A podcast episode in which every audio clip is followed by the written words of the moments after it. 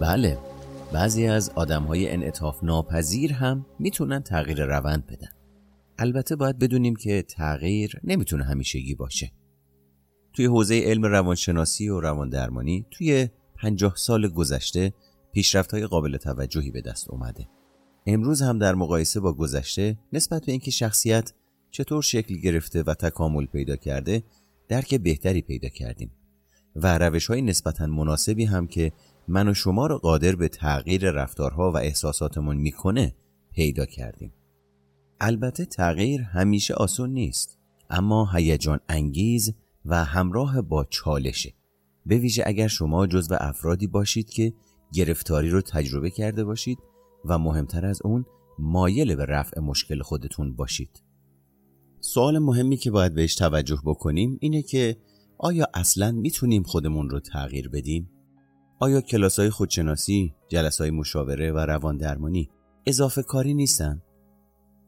باید به شما بگم که بله حتما می‌تونید خودتون رو تغییر بدید. حتی اگر از دیگران هم کمک بخواید باز حدود 90 درصد از کارها رو خودتون قرار انجام بدید. امروزه توی روش های جدید درمانی خودیاری کلید تغییر کردن محسوب میشه.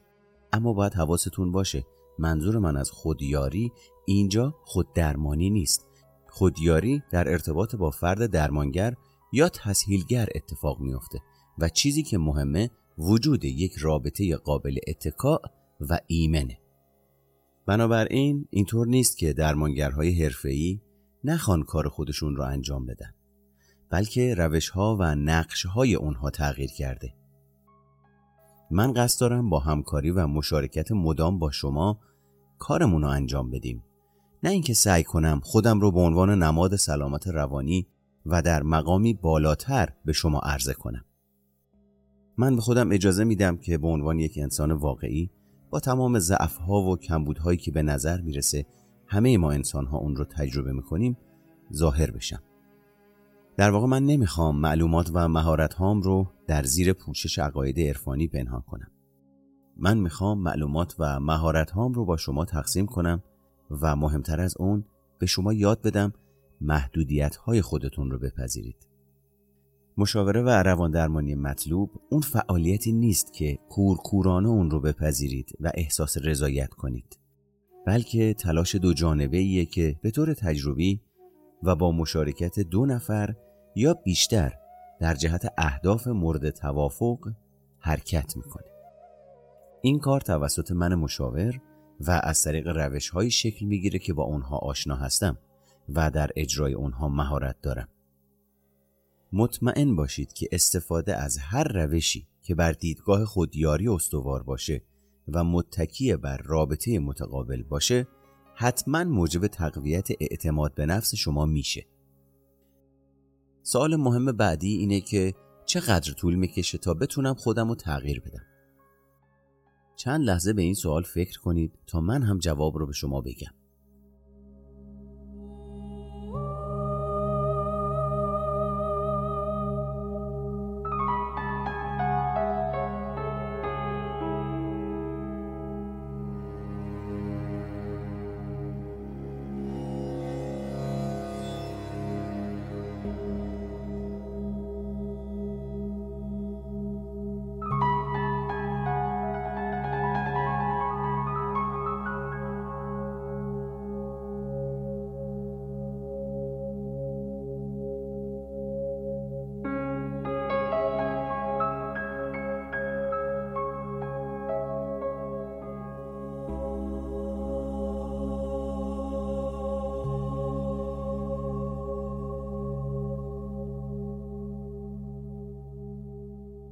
سوال این بود که چقدر طول می‌کشه تا بتونیم خودمون رو تغییر بدیم؟ زمان این تغییر از هر فرد به فرد دیگه تفاوت می‌کنه. مثلا برای بعضی افراد حدودا 6 ماه طول می‌کشه تا عادتهای خودشون رو تغییر بدن و بتونن اعتماد به نفس خودشون رو تقویت بکنن. و برای افراد دیگه ممکنه سالها طول بکشه تا بتونن حقیقتا به ارزش وجودی خودشون پی ببرن. اما شروع این مرحله خودش می‌تونه تقویت کننده اعتماد به نفس باشه. به محض اینی که کار کردن روی خودتون رو شروع می‌کنید اعتماد به نفستون به طور ثابتی افزایش پیدا می‌کنه. اما پیشبینی مدت زمانی که برای این کار لازمه حقیقتا کار سختیه. و موضوع مهم دیگه اینه که هر کدوم از مشکلات شخصی حالتی مخصوص به خودشون دارن و ابعاد مختلفی دارن. و این یکی از دلایلیه که تهیه شواهد علمی کافی برای متقاعد کردن افراد به خصوص شکاک مبنی بر اثر بخشی درمان رو دشوار می‌کنه. سال مهم بعدی اینه که چطور می‌تونم شروع به تغییر کنم. من هفت عامل مهم و ضروری رو به عنوان مراحل یک برنامه موفق برای افزایش اعتماد به نفس مشخص کردم که اونها رو براتون میگم. شماره اول باور به امکان تغییره. یعنی باید معتقد باشیم که تغییر امکان پذیره. شماره دوم انگیزه. باید خودمون به صورت ارادی و خود انگیخته تمایل به تغییر رو اعلام کنیم. شماره سوم بینش. در واقع باید شناخت لازم رو نسبت به خودمون و رفتارمون به دست بیاریم. شماره چهارم اهداف. باید مطمئن باشیم که اهدافی که انتخاب می‌کنیم واقعی و مال خودمون باشن. یعنی توسط دیگران تعریف نشده باشن. شماره پنجم تمرین باید وقت و انرژی زیادی رو برای تمرین رفتارهای جدید صرف کنیم. شماره ششم حمایت باید توسط دیگرانی که مهارت لازم رو در ارائه تشویق دارن حمایت بشیم. و شماره هفتم پاداش باید قادر به درک سودمندی و فایده انجام دادن کارهای دشواری که در حال انجامشون هستیم باشیم. حالا اگر موافق باشید هر کدوم از این هفت مورد رو خیلی کوتاه براتون توضیح میدم.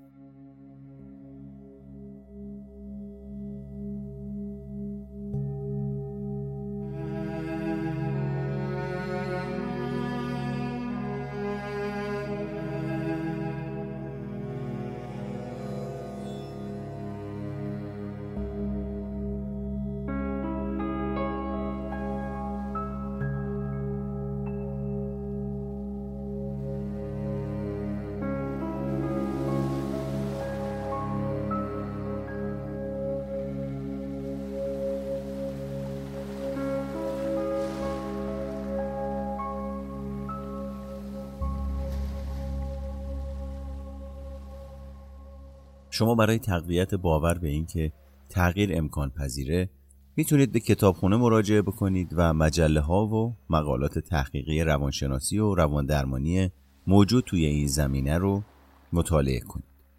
گاهی اوقات هم بهتره که به تجربیات شخصی مردمی که به مشکلاتشون غلبه کردن گوش کنید و یا اونها رو مورد مطالعه قرار بدید. من الان می‌خوام یکی از همین تجربیات رو برای شما روایت بکنم. این داستان مربوط میشه به فردی که اسمی از او برده نمیشه. ایشون میگه که دوران کودکی من به شکلی سپری شد که هر موجود زنده دیگه ای جای من بود اعتماد به نفسی براش باقی نمیموند. به علت اعتیاد مادر به الکل بخش اعظم دوران کودکی خودش رو در محله نگهداری کودکان یا همون پرورشگاه گذرونده به عنوان بزرگترین فرزند خانواده در برابر خواهر و برادرش احساس مسئولیت زیادی می‌کرده. با وجود سن کمی که داشته به یاد میاره که چطور خانواده در راه ارضاء نیازهاشون ناتوان بوده. اما توی همین دوران بوده که راه های مختلفی رو برای غلبه بر مشکلاتش امتحان می‌کنه و به سرعت یاد می‌گیره که فضایی تو با اعتماد به نفس و خوشبینی رو برای خودش متصور بشه که ترس درونیش رو پوشش میده و ولعش رو برای اعتماد به نفس تأمین می‌کنه. خیلی از مواقع تلاش های این فرد برای نگهداری از خودش، خواهرش و برادرش مورد مسخره دیگران واقع می شده و خیلی از کارهایی که انجام می‌داده در نظر دیگران خندهدار می اومده. به عنوان مثال ایشون تعریف می‌کنه که تقریبا وقتی هفت ساله بوده و تنها با برادر خواهر کوچیکش توی خونه بودن تلاش می‌کرده تا برای خواهرش که از شدت گرسنگی فریاد می‌زده و گریه می‌کرده شام درست بکنه خواهرش در حال فریاد کشیدن بوده و او هم روی یک صندلی نزدیک گاز می ایسته و مقداری سیب زمینی پوست نکنده و کثیف رو می جوشونه. توی همین حال به واسطه شرایط پرچالشی که داشتن در خونه توسط پلیس شکسته میشه و مددکار اجتماعی که وارد خونه میشه با مشاهده کردن این وضعیت از خنده منفجر میشه و بدتر از اون پلیس رو هم صدا می‌کنه که با حضور پلیس هر دو به وضعیتی که این بچه داشته شروع به خندیدن می‌کنن بعد از این موقعیت بلافاصله خواهرش رو ازش می‌گیرن و به شیر خارگاه می‌برن او و برادرش رو هم به یک مؤسسه رسمی بزرگتر می‌برن که هیچ خاطره خوشحال کننده ای براشون اونجا رقم نمی‌خوره. ایشون تعریف می‌کنه که زندگیشون با هرج و مرج و آشوب بسیار زیاد ادامه پیدا می‌کنه. پرورشگاه های اون زمان هم که برای نگهداری از بچه ها اصلا محیط مناسبی نداشتن و به طور معمول مورد تجاوز و تهاجم قرار می گرفتن و حتی مدل لباسی هم که می پوشیدن نشون می‌داده که شهروند درجه دو هستند.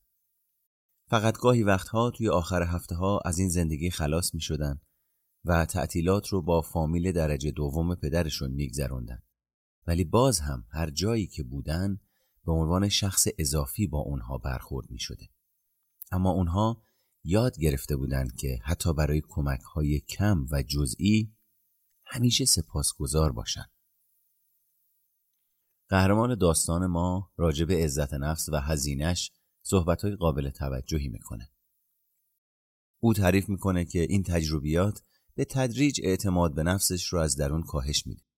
در حالی که دنیا شاهد رشد دختری باهوش، توانا و کاملا انعطاف پذیر بود که کردار و منش خوبی داشت. اما زمیر ناخودآگاه او علائمی از نگرانی و عدم وجود اعتماد رو یواش یواش نشون می‌داد. با این همه برخلاف انتظار در امتحان ورودی دوره متوسطه رد میشه بدون اینکه هیچ مشاور یا روانشناسی دلیل این شکست رو براش توضیح بده. زمانی که به نوجوانی می‌رسه پدرش مجدد ازدواج می‌کنه و با تلاش بسیار و در مدت مدید تصمیم می‌گیره که اونها رو تحت مراقبت بگیره و طعم یک زندگی خانوادگی طبیعی رو به بچه ها بچشونه. آزیب های زیادی به این افراد وارد شده اما او هنوز اعتماد به نفس رو درونش تجربه می‌کنه.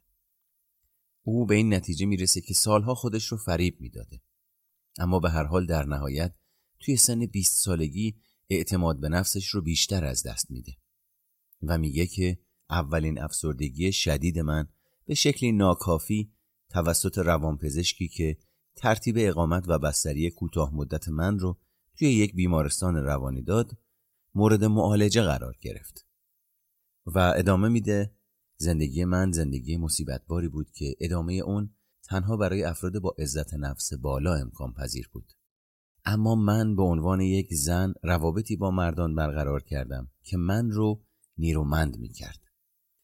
من از دوران نوجوانی با زرنگی و رندی و مهارت رشد کردم و به سمت مردمی برگشتم که به من آسیب زده بودن. در واقع کاری رو انتخاب کردم که کاملا برای اون نامناسب بودم. البته توی یک حرفه یاورانه و در نتیجه توی اون کار با شکست مواجه شدم و با ناراحتی از اون کنار رفتم و روز و شب خودم رو با افسردگی سر می کردم. اما همونطور که اعتماد به نفس بیرونیم از بین می‌رفت و با دنیای تاریک درون خودم روبرو می شدم اتفاق افتاد تلاشی غمانگیز برای نجات زندگیم انجام دادم و این نقطه عطفی برای من بود اراده کردم تا زندگی کنم و برای این کار تصمیم گرفتم تا تغییر کنم خیلی خوششانس بودم که به یک روانکاو زن بسیار عالی رجوع کردم فردی که تونست به من کمک بکنه و تا آخر عمر اون رو دوست نزدیک خودم می‌دونم. او دنیای جدیدی در مقابل چشمان من باز کرد. سالهای زیادی طول کشید تا تونستم خودم رو به عنوان یک زن دارای اعتماد به نفس وصف کنم. اما امروز از بابت تلاشم خوشحالم. من زندگی مطلوبی دارم که کاملا از اون لذت می‌برم. فامیل و دوستانی دارم که اونها رو دوست دارم و اونها هم منو دوست دارن. کاری دارم که خیلی هیجان انگیزه و لذت بخشه و با کمال اطمینان برای آینده برنامه دارم که بسیار مهیج و چالش انگیزه در نهایت ایشون به من گفت که داستان زندگی خودم رو به شما گفتم چون به من کمک کرد تا خودم رو باور کنم سالهای خیلی زیادی از گفتن داستان زندگی خودم میترسیدم چون به اشتباه فکر می‌کردم که اگر مردم واقعیت رو بدونن به یک درمانگر به من اعتماد نمی‌کنن.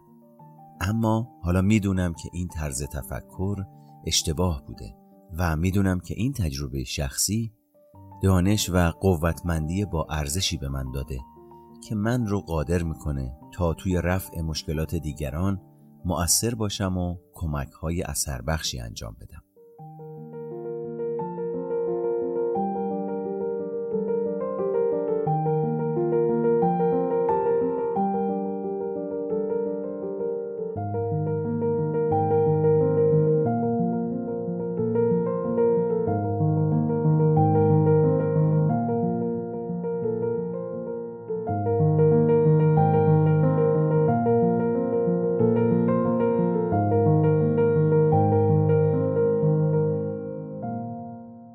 خوشبختانه تعداد کمی از افراد این نوع مشکلات رو تجربه می‌کنن.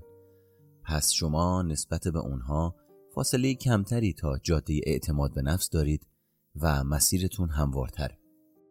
خیلی از مردم فکر می‌کنند که قبل از پیدا کردن انگیزه برای تغییر باید به نازلترین سطح برسن. متاسفانه این سوء تعبیر از مشاهده حقایق زندگی ایجاد میشه. چرا که در اغلب مواقع اون چیزی که انجام میدیم و بهش باور پیدا کردیم قبلا اتفاق افتاده. ما به دلیل ناخوشایند بودن تغییر تمایل داریم که بعد از به وجود اومدن یک بحران شکل زندگی خودمون رو عوض کنیم. در حالی که دلایل مهمی وجود دارن که صبر کردن برای وقوع بحران رو بیمعنا می‌کنن. مثلا بحران ممکنه شما رو از بین ببره و هیچ انرژی و توانی برای تغییر در شما باقی نذاره. دوم ممکنه هرگز به نقطه بحرانی نرسید. خیلی از مردم اینطورین اونها بقیه زندگی خودشون رو با آرامش و به اصطلاح با دند دو حرکت می‌کنن و یک سری اگرها رو باقی می‌گذارن. سوم اگر قدم های کوچیکی برداشته بشه تغییر رفتار به سرعت تحت تأثیر قرار می‌گیره و سطح استراب رو قابل کنترل می‌کنه. روحیه معیوسانه که اکثر بحران ها ایجاد می‌کنن القاء کننده اعتماد سازی نیست. با تمام این توضیحات درباره اثرات مخرب اعتماد به نفس روی زندگی خیلی فکر نکنید. الان وقت انجام دادنه.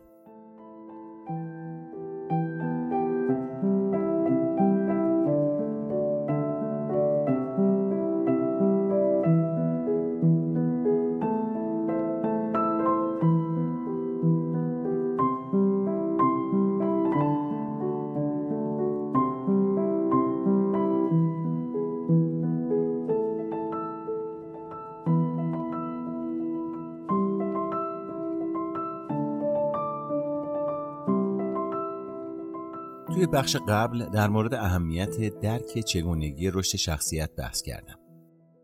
اما آگاهی از احساسات و رفتار حال حاضر خودمون هم حائز اهمیت. برای این منظور نیازمندیم به چند مورد. شماره اول تحلیل جز به جزء این موضوع که نظر شما در مورد خودتون چیه؟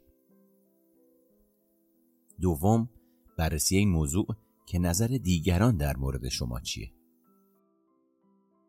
و سوم تدوین اهداف واقعی. افرادی که فاقد اعتماد به نفسن متخصص آماده سازی مقدمات برای شکست خوردن توی این مورد بد نیست به بعضی از تجربیات افراد گوش بدیم. مثلا فردی گفته که فقط شخصی به حماقت من با کسی مثل اون درگیر میشه. یا از اول می‌دونستم این کار من نیست. اما وقتی پیشنهاد داد فکر کردم بهتر امتحان کنم. و همینطور خب تصور من این بود که می‌تونم به خودم بیام و یا تصور من این بود که تنهایی می‌تونم خودشناسی کنم. نکته پنهان رسیدن به تعادل بین محتاط عمل کردن و بلند پروازیه و این کاریه که جز با برداشتن قدم های کوچیک به دست نمیاد. توی این راه شانس موفقیت ما زیاده و احساس خوبی که بعد از انجام اون مشوق ما میشه پاداشهایی رو برامون به همراه خودش میاره و همه این مواردی که بهتون گفتم با تمرین کردن به دست میاد. به دست آوردن اعتماد به نفس مستلزم یادگیری مهارت‌های جدیده که متاسفانه برای استفاده حرفه‌ای از اونها آماده و منظم نیستن. رفتار جدید ما در اوایل برای خود ما هم عجیب و ناآشناست. مثلا کسب اطمینان و اعتماد مستلزم یادگیری زبان جدید و راهی برای بیان و بروز خودمونه. من الان در حال یاد گرفتن زبان انگلیسی هستم. صحبت کردن به این زبان برام عجیب و ناخوشایند به نظر می‌رسه. اما امیدوارم که هرچه سریعتر بتونم اونو یاد بگیرم. مثل همون کاری که با درس روانشناسی کردم. تا زمانی که به روانشناسی مسلط بشم، مطالعات گسترده و روزمره رو شروع کرده بودم. تمرین رفتار توأم با اعتماد به نفس جدید توی حمام جلوی آینه و جاهای دیگه به هیچ وجه خجالت آور یا احمقانه نیست. درسته که در اوایل وقتی انجامش می‌دید فکر می‌کنید احمقانه است و یا خجالت آوره ولی به مرور زمان وقتی از این حالتها دور میشید و به تسلط می‌رسید دیگه این احساسات رو تجربه نمی کنید و یا خیلی کمتر شما را اذیت می‌کنه. اگر به وسایل سمعی و بسری دسترسی دارید جلوی دوربین هم می‌تونید تمرین خوبی داشته باشید. بهترین نوع تمرینه. شکل دیگه قضیه تمرین ایفای نقش با کمک یک فرد مسلط و متخصصه. یک مشاور یا یک گروه خودیاری. هیچ عاملی به اندازه پیدا کردن یک فرد واقعی و مسلط توی اجرای برنامه های تقویت اعتماد به نفس و یا هر هدفی که توی زندگیتون دارین مؤثر نیست.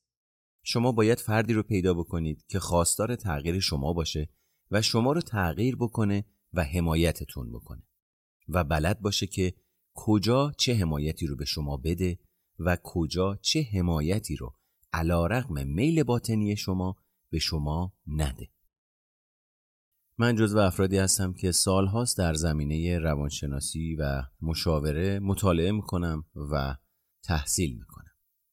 پس اگر تمایل داشتی که توی زمینه هایی که تا به حال از من شنیدی و یا مسائلی که توی زندگی خودت باهاشون درگیر بودی و نتونستی راجبشون کاری بکنی می‌تونی با من تماس بگیری و با همدیگه ببینیم چه کاری رو می‌تونیم برات انجام بدیم که توی زندگیت منجر بشه به نتیجه که برات مناسبه و باعث رشدت میشه. خب بریم سراغ ادامه کارمون. طبق نظریه یادگیری اگر ما در وقت موفقیت. توی یک کار پاداش بگیریم به جای اینکه در مواقع شکست تنبیه یا سرزنش بشیم های جدید رو سریعتر و بهتر کسب می‌کنیم.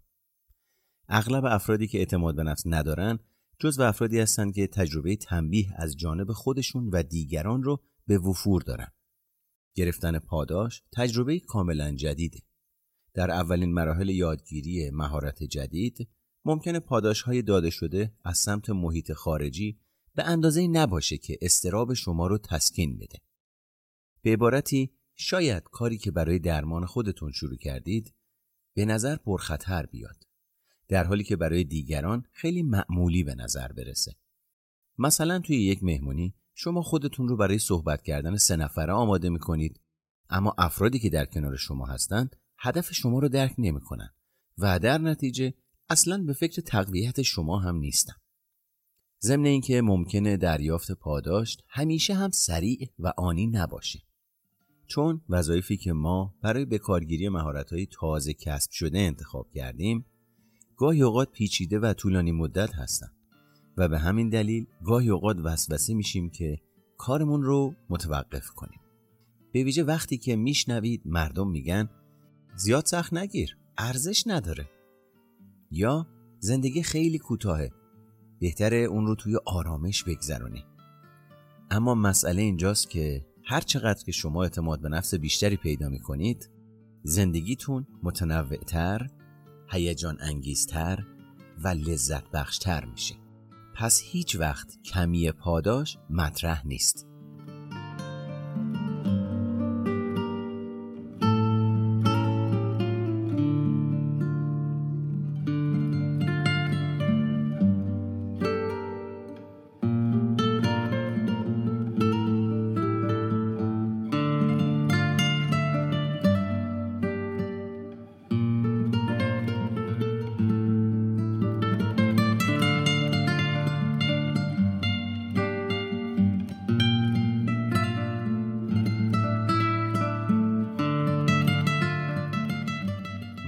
اپیزود رو با این سوال شروع کردیم که آیا تغییر واقعا امکان پذیره؟ حالا من از شما می‌پرسم آیا تغییر واقعا توی دنیای شما امکان پذیره؟ اگر به چند دقیقه قبل برگردید و به مطالبی که برای شما گفتم عمیقا فکر بکنید ندای درونتون جواب این سوال رو چی میده؟ من که قطعا و با قاطعیت میگم حتما قابل تغییره اون چیزی که به شما کمک می‌کنه. تا تغییر رو امکان پذیر کنید اعتقاد و باور شماست. و اون چیزی که مانع میشه بدبینی و شک و سوء زن افراطی شماست. اون چیزی که به شما کمک می‌کنه تا تغییرتون رو پایدار کنید خودیاری و خودشناسی در رابطه با فرد متخصصه. و اون چیزی که مانع شما میشه پیچیده کردن مسائل و نگه داشتن خودتون در یک فضای بسته است. اونچه که به شما کمک می‌کنه تا تغییر رو ممکن کنید تمرین عملیه. و اون چیزی که باعث میشه شما به مانع بخورید خیال بافی و رویا پردازی در جهت فرار از مواجه شدن با واقعیت های زندگیتونه. اون چیزی که به شما کمک می‌کنه تغییرتون رو ایجاد بکنید و پایدارش بکنید دریافت و درخواست حمایت حرفه‌ایه. و اون چیزی که مانع شما میشه زندگی کردن با ترس های بدوی و اولیه دوران کودکی کتاب بزرگسالی پس ذهن شما وجود دارن و در نهایت اون چیزی که به شما کمک می‌کنه تا تغییرتون رو پایدار کنید پاداش مناسب و منطقی و اندازی ظرفیت شماست. و اون چیزی که مانع تغییر و رشد شما میشه فدا کردن و نادیده گرفتن نیازها و خواسته هاتونه.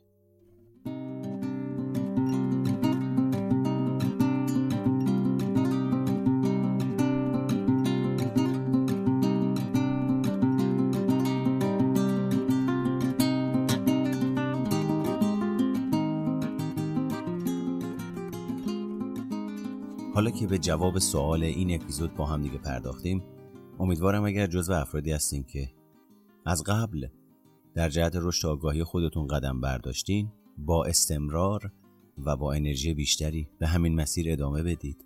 و اگر جزو افرادی هستید که جزو بارهای اوله یا بار اوله که دارید با این سوال مواجه میشید امیدوارم که تأثیر لازم و کارآمدی رو گذاشته باشه روی ذهن شما که نگاه مجدد و بازبینی بکنید نسبت به عقاید و باورهاتون نسبت به تغییر پذیر بودن خودمان من محمد مهرگان هستم و در زمینه روانشناسی و مشاوره فعالیت می‌کنم.